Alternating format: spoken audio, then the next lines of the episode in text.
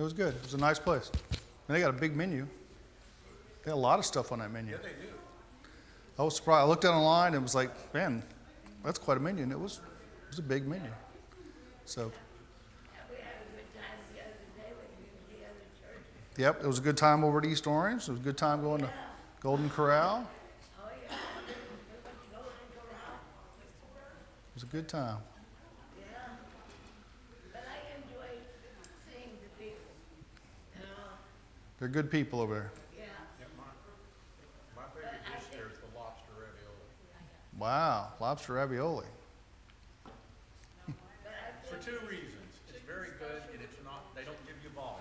Okay. They get like four or five. Yeah. When the first time I saw somebody, they brought a big bowl. It, it was it was big. The first the first I was like, wow, we're in for a treat here.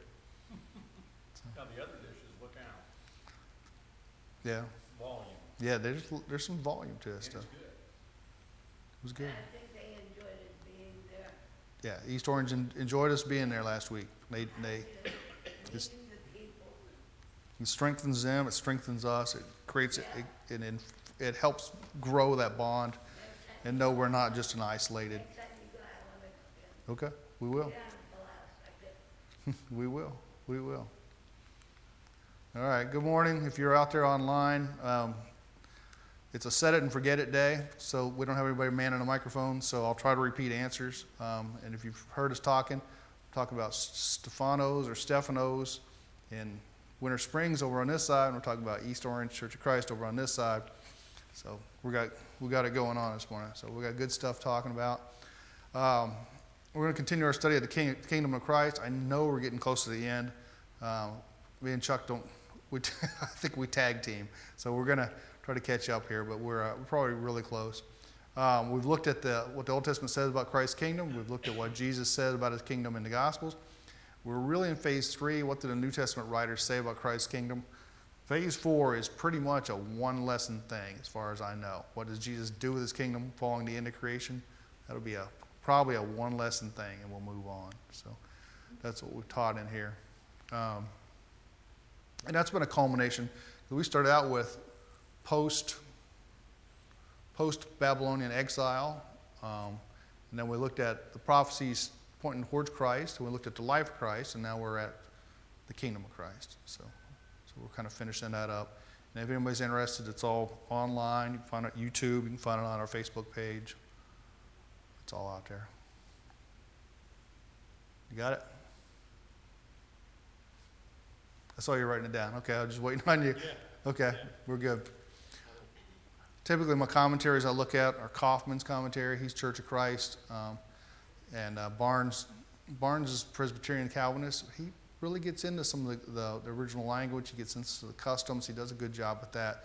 Coffman com- sometimes gets on commentary about what other people have said and compares some of that, and uh, it, gives me a good basis sometimes. And they, they both both those guys have spent a ton of time in it. They're both dead. Um, they spent a lifetime looking at stuff, and they've done a, a fantastic job. I, I taught a lot of Bible classes, done a lot of study, but the amount of research and such that these guys put into it, it's amazing. So even both of them are pre-internet. Not that's the thing. I mean, that's that's pre-internet, not just I looked at a website. That's developing it. I use Bible Gateway. I didn't ever realize I spelled that wrong. Anyways, Bible Gateway is spelled wrong. Um, they got Bible in a lot of different versions. I usually use the English Standard. Who knew? I should have put an H in there maybe. Um, today I'm using the Legacy Standard Bible. I've used this for a few weeks, just kind of out of spite, just to try it. It's a, a 2021 update of the New American Standard. A lot of people in the Church of Christ use the New American Standard. Uh, I think that's Chuck's preference is the New American Standard. So um, it's just an update, supposedly greater consistency in word usage. Uh, by and large, I'm, I'm happy with it. Um, I'm happy with the English Standard Version too. So either way. I use studylight.org. That's where commentaries, language tools. Uh, I use a little bit of language tools today. I didn't use any maps. My standard color scheme yellow are the words of man, white is the words of God. All right, so we're going to start out in Genesis 14. Um, Genesis 14, 17 through 20. Then, after he came back from striking down Cheddar Channer Lammer, Cheddar Lammer, I don't know how to say it, and the kings who were with him, king of Sodom went out to meet him at the valley of Shaveh, that is, the king's valley. And Melchizedek, king of Salem, brought out bread and wine. Now he was a priest of God Most High. Then he blessed him and said, Blessed be Abram of God Most High, possessor of heaven and earth, and blessed be God Most High, who has delivered your enemies into your hand. Then he gave him a tenth of all. So I want to start with this part, and it gets, we're going to get into Hebrews 7, but this is where we're going to start. Uh, there was a war, Battle of the Kings, and uh, at the end of that, this guy, Melchizedek, which most of you have heard of, the king of Salem, says he brings out bread and wine. He was the priest of the God Most High. This is pre pre law. It's before the Ten Commandments. It's before there were Jews. This is this is Abram before he was Abraham. That's how old this was. Um, and at the end it says he gave him a tenth of all. Abram, the spoils that he got from the war, he gave a tenth of it to Melchizedek, king of Salem. So, in Psalm 110, 1 through 4, Yahweh says to my Lord, Sit at my right hand until I put your enemies as a footstool for your feet. Yahweh will stretch forth your strong scepter from Zion, saying, Have dominion in the midst of your enemies. Your people will offer themselves freely in the day of your power. In the splendor of holiness, from the womb of the dawn, the dew of your youthfulness will be yours. Yahweh has sworn and will not change his mind. You are a priest forever, according to the order of Melchizedek. And you can see a little difference in this Bible version here, the word Yahweh. Um, I know I don't think I usually see Yahweh in the English Standard, or um, I think it probably usually says uh, the Lord or God or the Father. But either way, it's there.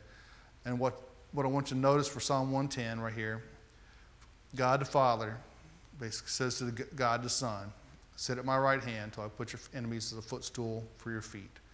This is where he's at right now as king. We looked at a few weeks ago, we looked at the king of being king of kings, and that's where he's at.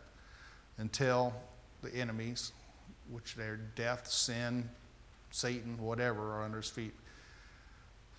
At the end, it says, You are a priest forever, according to the order of Melchizedek, or Melchizedek, however you want to say it. So, and that's where we're going to get into with Hebrews 7. Is Jesus the perfect high priest? So we'll hit Hebrews 7, 1 through 3.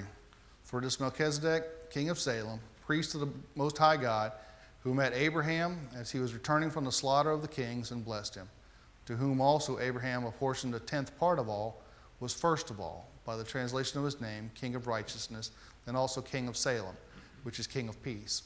Without father, without mother, without genealogy, having neither beginning of days nor end of life, but made like the Son of God, he remains a priest continually. There's a lot of there's a lot of people who try to get into who Melchizedek was, and so I'm not going to try. It's it's I actually I think even Matt had a lesson on that a few weeks ago, uh, probably a Sunday night lesson. Um, we're just going to we're all- we're really looking for is Christ being the priest, the high priest, like Melchizedek was the high priest. That's really what we're looking at through this whole thing, and that fact that he's high priest forever.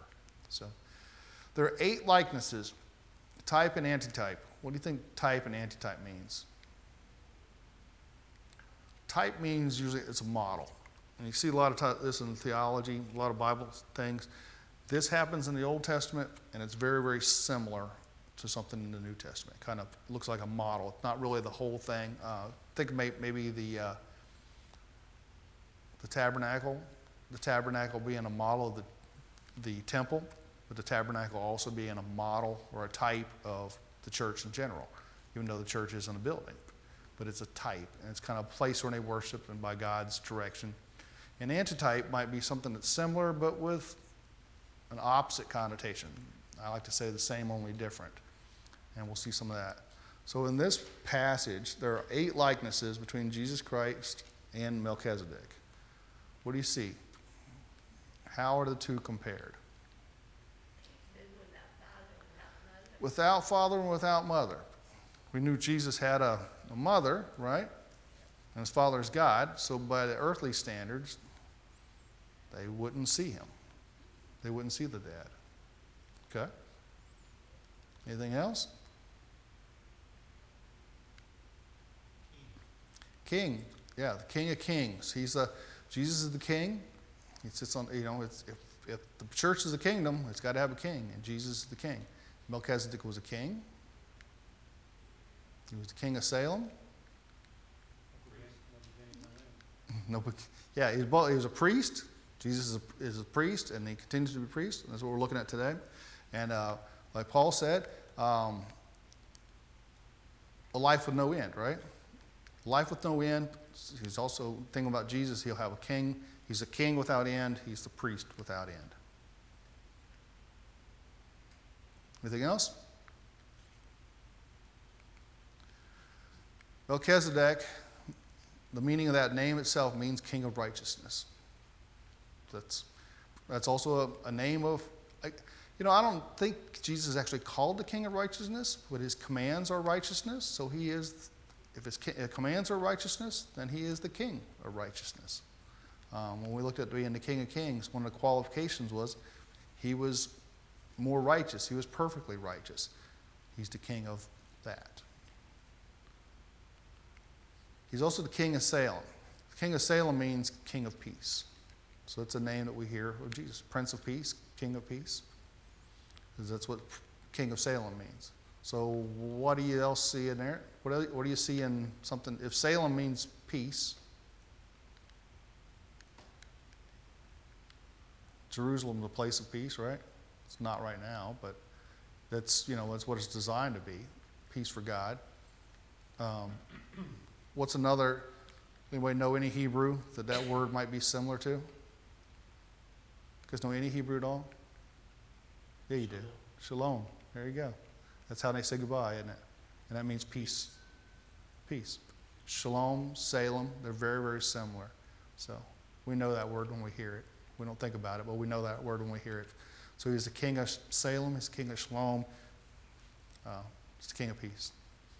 They're both king, they're both priest. We talked about that. Uh, Melchizedek receives tithes from Abram. He received a tenth. What kind of gifts does Jesus Christ receive, and who does he receive it from? Does he receive tithes? No. He doesn't take tithes. Tithes are, the word means one tenth. So it doesn't, it's not one tenth. But he does take, he does receive gifts from who?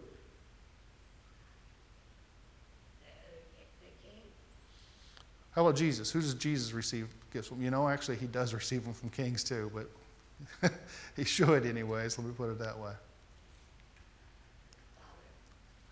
Jesus receives them from the, from the followers, from the church, the believers. Okay? Um, what kind of gifts does he, what kind of gifts does Jesus receive? Is it just money? Say that?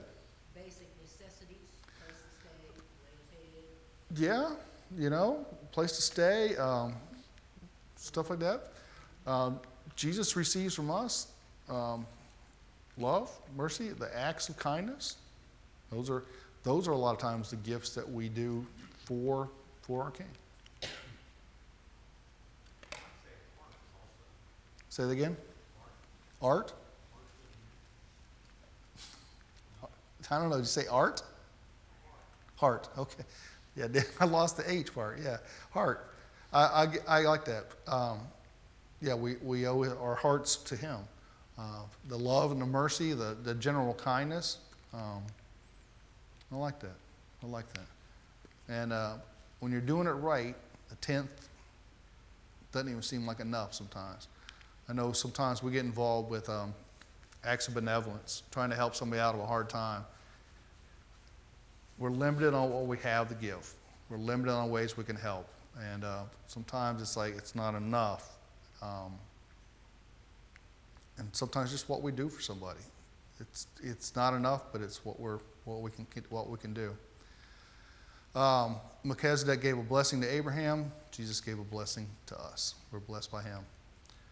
The genealogies, which pointed out, are very similar from the fact that um, Melchizedek said, no father, no mother. Jesus had a mother, God, father being uh, God the Father. Uh, so they're similar and they're different. We know the birth of Jesus. That's delineated. That's in uh, Luke, Luke 2, definitely in there. Um, even the death of Jesus as a, as a human that's noted, you know, in all four Gospels. But we also know he rose from the dead, so and went to heaven. So it's not there's no end.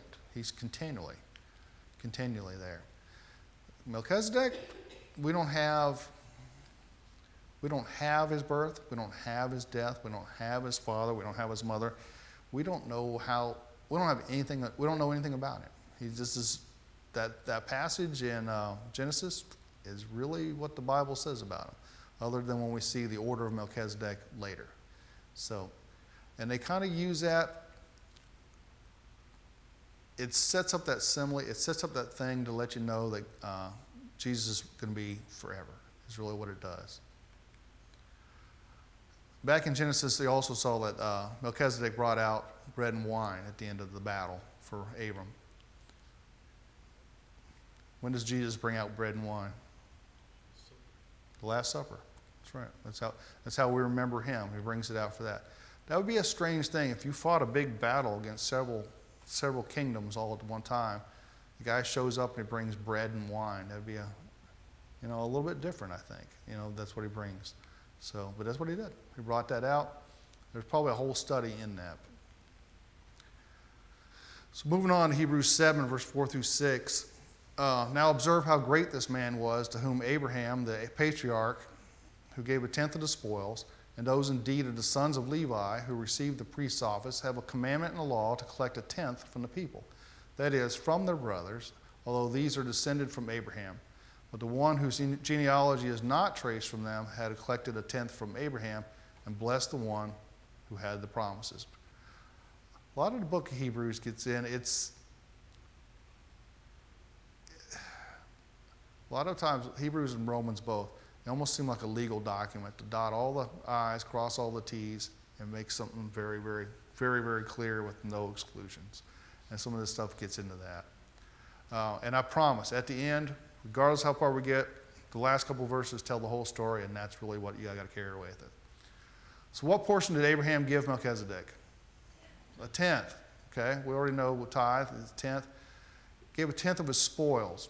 Spoils, the Greek word is akrothinion. It means not just spoils, doesn't just mean what he won, it's the best of them. It's the first fruits, is that what, is what it is. So it wasn't just that he gave a tenth of what he won in a war, he gave a tenth of the best. Okay? And that's really what, it, what this does. How does this relate to the sacrifices that the Jews made? What do we know about the sacrifices that the Jews made each, whenever they made sacrifices? Everything's a tenth. How about the animals? The best, without blemish, right? First fruits. That's another thing. You gave, you gave out of the, the first harvest, the, the best is what, what you gave. And we also see that in the New Testament, the same thing. So this is just sets a precedent for the whole deal, is really all this does. Picking up verse 7, without any dispute, the lesser is blessed by the greater, and, the, and in this case, mortal man receives tithes. But in that case, one receives them, of whom it is witnessed that he lives on, so to speak, through Abraham, even Levi, who received tithes, paid tithes. For he is still in the loins of his father when Melchizedek met him. The usual procedure in Judaism was for the Levites to collect the tithes from the people, and the priest took a tithe of that tithe. So so the, a tenth of everything was given to the, the Levite tribe, and the priests of the Levites would take a tenth of that tenth. So they would end up with 1% overall.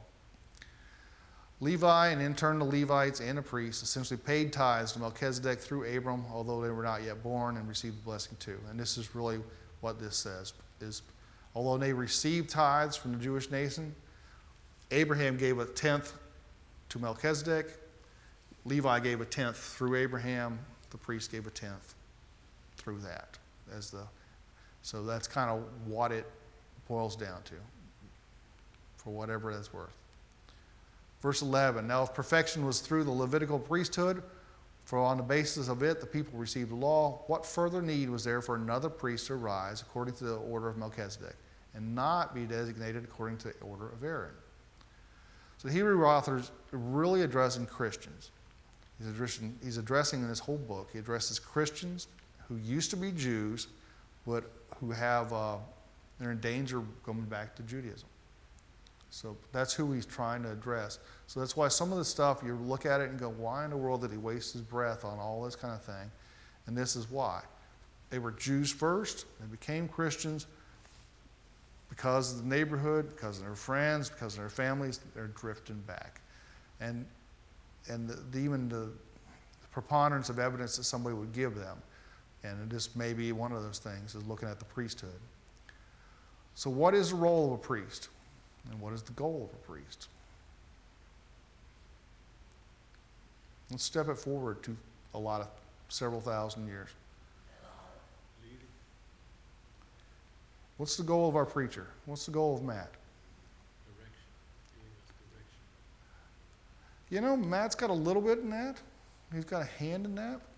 I know the elders, we're probably, we're probably the ones that receive the burden of that.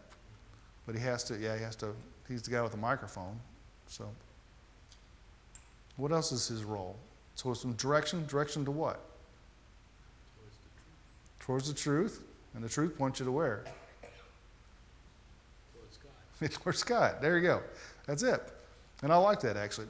You know, there is there's steps. You know, the why, why, why, and why. Um, I know with some of the uh, the quality stuff that I have to work with, and my aer- aerospace customers, they like to talk about the seven whys. Why did this fail? Why did and they'll ask they'll ask the question why seven times to get the root of the problem. So, yeah, the goal of a priest, whether you talk about Matt as a, as a, as a preacher today, uh, which is a whole lot different than these guys, but if you take his role, his, whole, his goal, his role is to point us towards God, point us towards the truth, guide us closer to God. So step it back to the priests of the Old Testament. What was their role? What did they do for the people? They did the sacrifices, right? So they took your lamb, they killed it, sacrificed it. They took your grain, they took your drinks, they took your money, and they made those sacrifices to God. So, what was their goal in doing all that?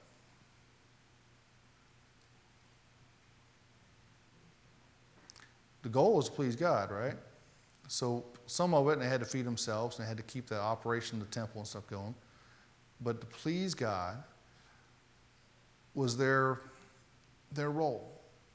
I get this on the next one? Yeah, we got another question there. It is their livelihood. It's their, it's their job, right? So part of that is their pay as well as everything. Um, They were referred to as mediators. yeah, they were mediators. Is excellent. So people, priests, God. Could you get closer to God if you got a mediator in between? Not really, right? Could you go out for your own sacrifice? Couldn't do that. What was the role of the high priest? What did he do? Once a year, he went into the Holy of Holies, covered everything in blood. Yeah. Kind of. I've heard they tied a rope around them, they had bells on them and some things like that. I've heard that. Yeah, if he fell down dead or whatever, because he has some, part of that role would be he would, uh, forgiveness for his own sins as well as for the sins of others, that he'd carry that stuff in there. Um, yeah, I've heard that. I don't know that I've seen that in Scripture. It might be, and I don't, you know, my depth of knowledge is definitely not perfect, uh, but I have heard that. And it, it may come from the commentaries of the Jews, it may come from other people's studies, but yeah. Uh, because I know part of that is his cleansing of himself and then and the offering of sacrifice for the people. Were sins actually forgiven? And just roll forward, right? And just roll forward. Could anybody just go into the Holy of Holies where well, back, me, uh, back that up. The Holy of Holies, God was in there on the mercy seat, right? That's where God resided. Could anybody go in there? Just the high priest, right? Okay. So the priests, the regular priest couldn't even go there, just the high priest. Does that get anybody closer to God? There's actually a gap there, right? There's really a gap. People, priest, high priest, God. There's a gap, and the whole system keeps that gap, and it never gets closer. It, it is controlling. It is controlling, but at the same time, there's sin, and sin and God don't mix. And if sin isn't forgiven, they still can't mix. So that's part of that too. Um, yeah. The Levitical priesthood, it emphasized that separation. I think from the people's point, you realize you're a sinner. You realize you fell short. You brought your sacrifices. You, you paid that forward. I think it emphasized that more than drawing you closer to God. That's what I'll, I'll leave it at that. I don't think, I think it just left you in that point. There's people that overcame and did more than that, but it would kind of point you to that. The verse started out with, now if perfection was through the Levitical priesthood. And perfection, and you see it a lot in scripture in English, perfection usually means completion. Perfect means complete, it doesn't mean 100%. It means complete. So, co- completion or fulfillment. If the Levitical priesthood emphasized the separation of people and God, what would be needed to draw people closer to God? What would be needed to complete or fulfill bringing people and God together? The perfect sacrifice, right? A sacrifice that forgave all sins, a sacrifice that was never ending, a sacrifice that was a priest that never, never ended. And that's what we got. And that's where, and that's what he's getting at right here. So, in verse 12, for when the priesthood is changed of necessity, there takes a change of law also. Did I skip a verse? No, that's not. That's good enough. Um, what law changed in the change of priesthood? So when the priesthood changed, of necessity it took change of law too. What law changed with the change of priesthood? When it went from the, the priesthood of the Levites, the priesthood of the Old Testament, to the priesthood of Christ, what changed? Was it just ceremonial law? Was it priestly law? The Ten Commandments? All of it. All of it, yes and no. I'm gonna, yeah, the ceremony disappeared. The, uh, the bringing the sacrifices. Um, people that try to live under the Old Testament, um, that's, that's a question that's worth asking sometimes. Do you make animal sacrifices? You know, and what do they do for you if you do? But that disappears, and giving it to somebody to, that's closer to God, that disappears. The priestly law, the laws that the priests had to do, have the tent, the tithing and stuff, that disappears. The order of succession, um, the cleansing of themselves, even the Ten Commandments. Did the Ten Commandments change? Most of it rolls forward. Most of it. The keeping of the Sabbath, that doesn't roll forward, but the other ones, they all appear again in the New Testament. Um,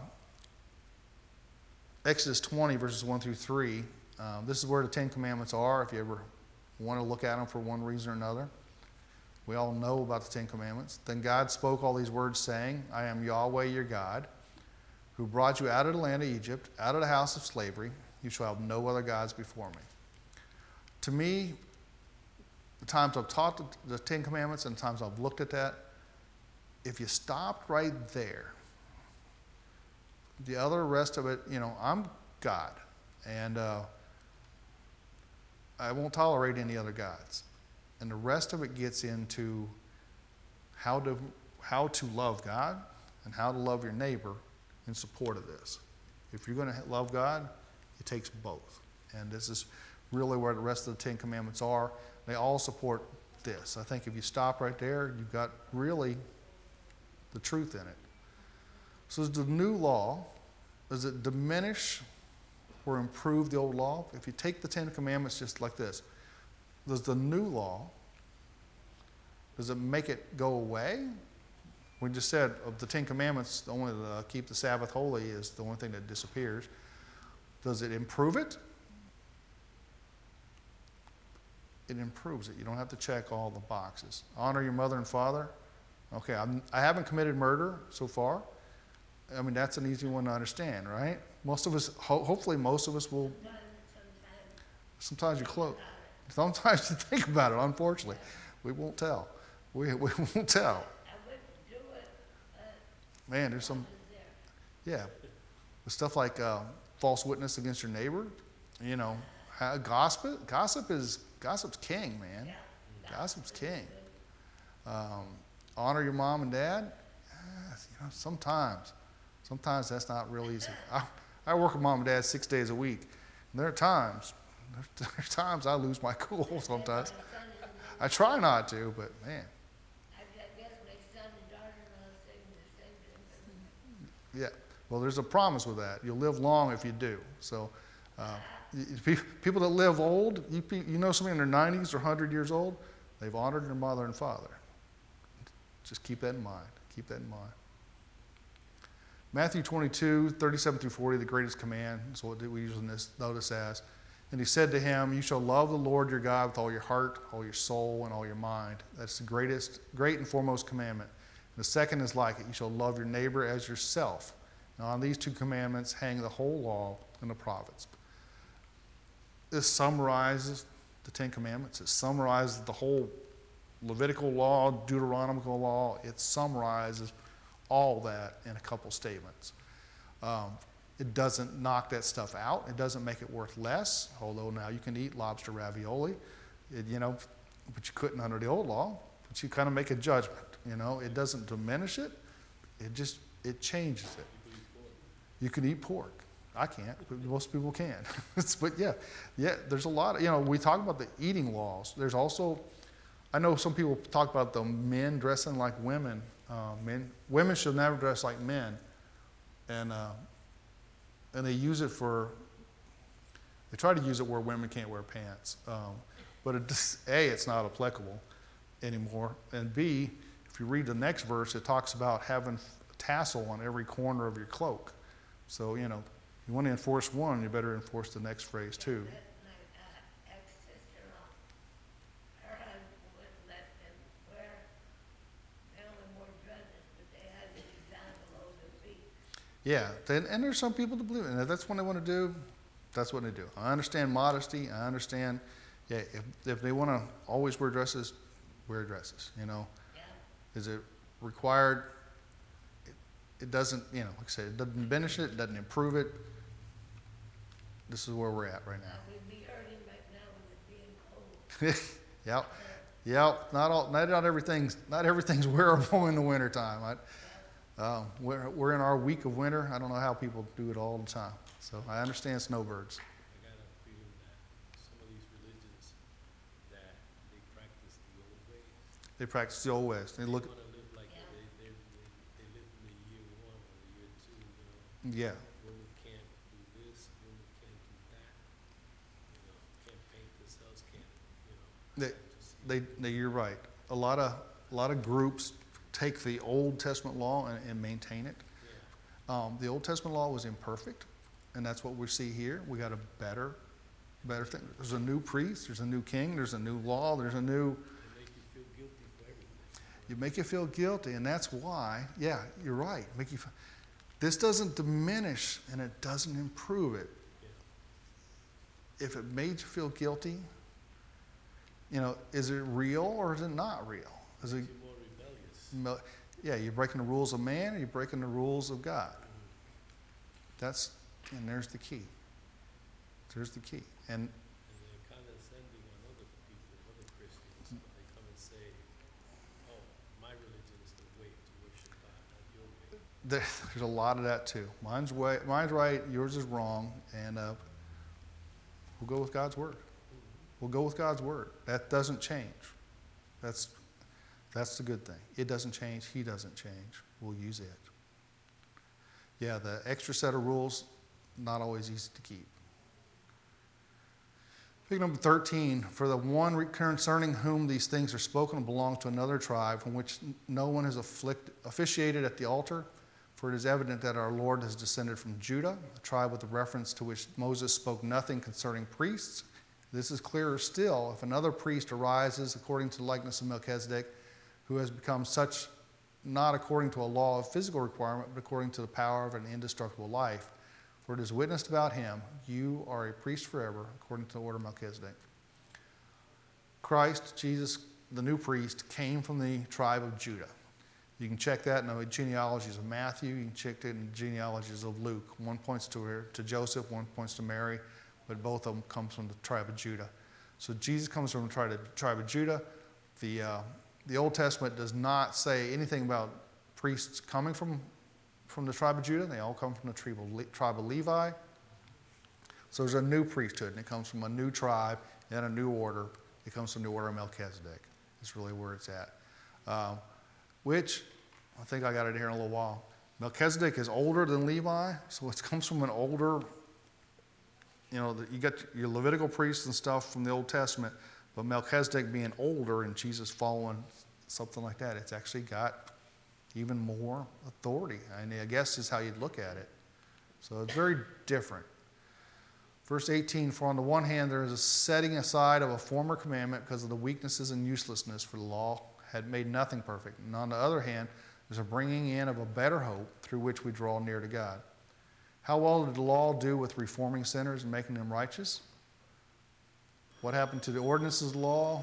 What does the new law bring about? And are we better off? Those are some questions. Um, the old law didn't reform sinners. You paid your sacrifice, but there was no, there was no reformation of that. There was no making somebody righteous. There was no clearing that up. The old law was nailed to the cross with Jesus. The new law brings about mercy. It, the new law brings about um, compassion, brings about a better hope in verse 19, the bringing in of better hope. Um, so we're better off because of that. In verse 20, and as much as it was not without an oath, for he indeed became priests without an oath, but he with an oath through the one who said to him, The Lord has sworn he will not change his mind. You are a priest forever. So much more, Jesus also became the guarantee of a better covenant. God makes an oath. He makes an oath that Jesus will be priest forever. And that's for Jesus, it's for us. It doesn't change. He'll be the priest forever. In 23, and the former priests, on the one hand, existed in greater numbers because they were prevented by death from continuing. But Jesus, on the other hand, because he continues forever, holds his priesthood permanently. Therefore, he is able to save forever those who draw near to God through him, since he always lives to make intercession for them. The Old Testament's full of priests because they're human, they die. Jesus will hold the priesthood permanently. We saw that with the King of Kings. He will be king till the end of time. He will be priest, high priest, till the end of time. What's that do for us? What's that do for our kids, our grandkids, our neighbors, those people we don't know, those people far off? They got one place.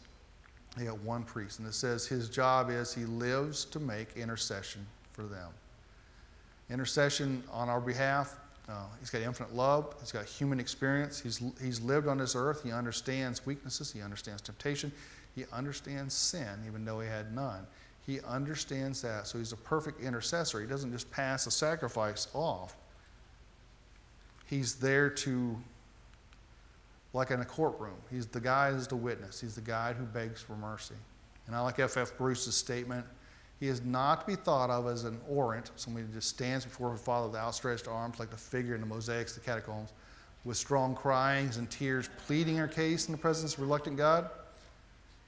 He's the throned king priest asking what he will from the Father who will always hears and grants his request.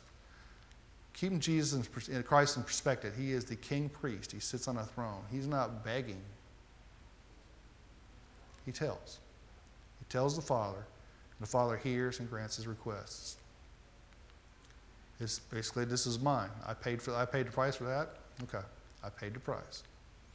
26 through 28, for it was fitting for us to have such a high priest, holy, innocent, undefiled, separated from sinners, and exalted from the heavens, who does not need daily, like those high priests, to offer up sacrifices, first of his own sins and then for the sins of the people, because he did once for all when he offered up himself. For the law appoints men as high priests who are weak, but the word of the oath, which came after the law, appoints a son who has been made perfect forever. Christ is a superior priest because he is holy, un- innocent, undefiled, separated from sinners, exalted in the heavens. I want to end it with this what's in it for us? All the stuff about Melchizedek, which sometimes, quite honestly, is tough to understand. Quite honestly, all the comparison of the Old Testament to the New Testament, what the Old didn't do and what the New does, it's summed up at least with these verses, Hebrews 7 24 through 27. And I really want you to look at the underlying part of it. Jesus holds his priesthood permanently. He's able to save forever those who draw near to God through him. He always lives to make intercession for them. We have his high priest because he's innocent, holy, innocent, undefiled, separated from sinners, and exalted above the heavens. He doesn't need daily sacrifices like the high priest because he did it once and for all when he offered up himself. This is who Jesus is. He's the high priest, he's our high priest. He makes intercessions for us for that forgiveness that we need to draw closer to God. To be able to put yesterday behind us, to make, you know, to have a place in eternity, it all comes down to him being qualified as the priest forever. So that's what I want you to get out of it. He's the King of kings, he's the priest of priests, forever and ever and always. Amen. There you go. So thanks for joining me today. Um, Chuck will be back next week, I think. if, he's not, then I'll be here again. But thank you all.